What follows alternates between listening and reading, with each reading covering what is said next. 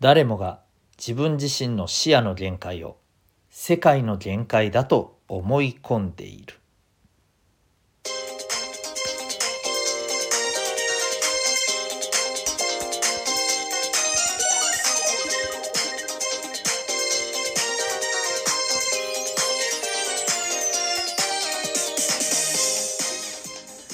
皆さん日々行動してますか？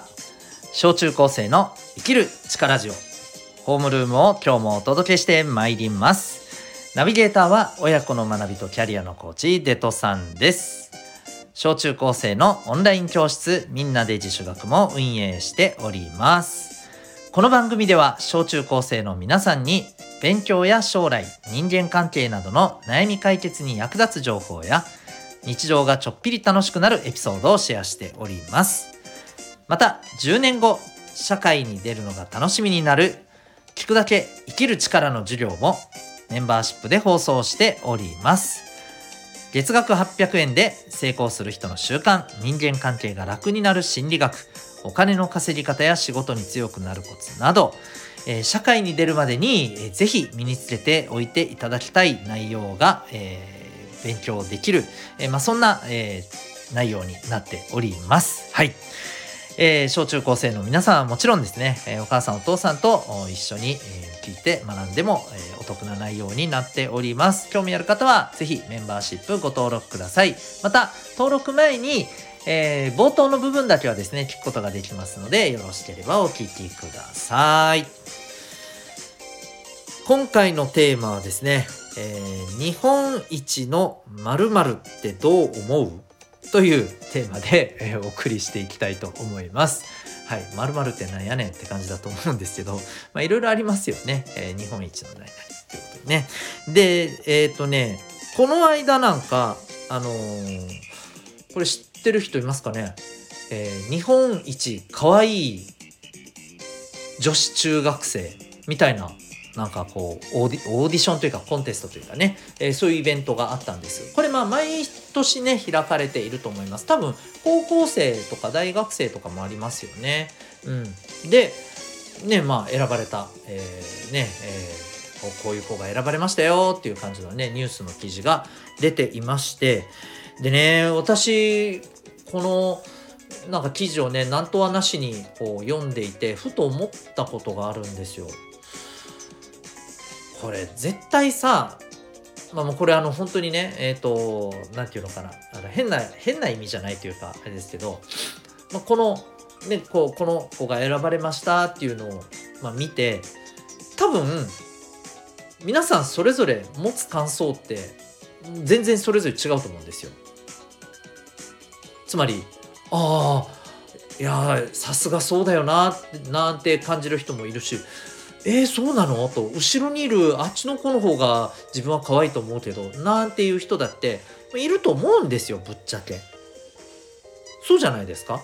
あの皆さんそういうなんかこう日本一何々なとかいうものをさ見た時にさえー、いや自分は違うと思うとかさ思ったことあるでしょ？別にこれあの変にディスるとかさあのアンチとかそういう話じゃなくてですよ、えー、自分の本当にあの感じた素直な感想としてですうん、多分あると思うんですよね。でこれってどういうことかというと結局私たちっていうのは、え自分の、まあ、主観っていうんですよねこれね。自分のこう持っている、まあ、考え方や価値観でものを見てるっていうことなんですよね。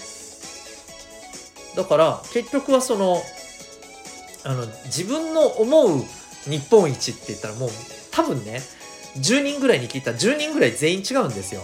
日本一の。あのこれが日本一。例えばねこれが日本一面白いゲームだとかさこれが日本で一番美しい山だとかさもう分かりませんけどいろいろありますよね、うん、全然ちゃうと思うんですよ。日本で一番面白いバンドだとかね。うん。ででだから僕これなんだろうな変な話ですよ。日本一何々なっていうものに選ばれるものやあのそれをこの選ばれるものを作った人とかさ選ばれた人とかってすごいあすげえよなって思う一方でわ大変だなとも思うんですよ。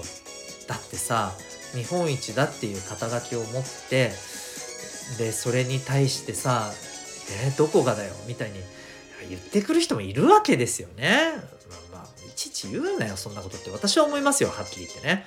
うん、あの思うのはいいよ思うのは人それぞれだから。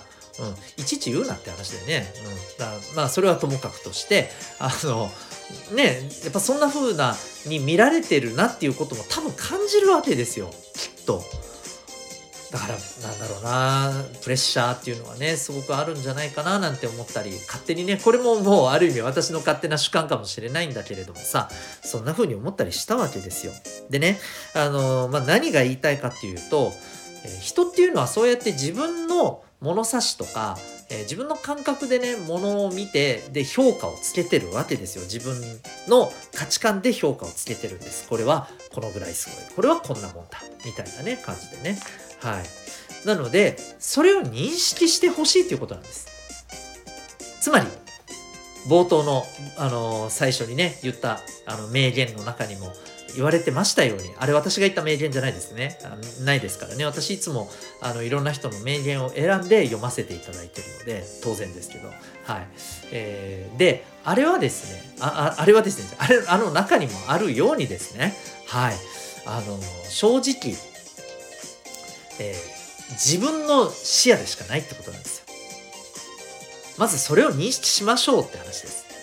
自分のこれはあくまで、えー尺度ですごいと思う。でも人が見たら違うと思う。うん、そりゃそうだ。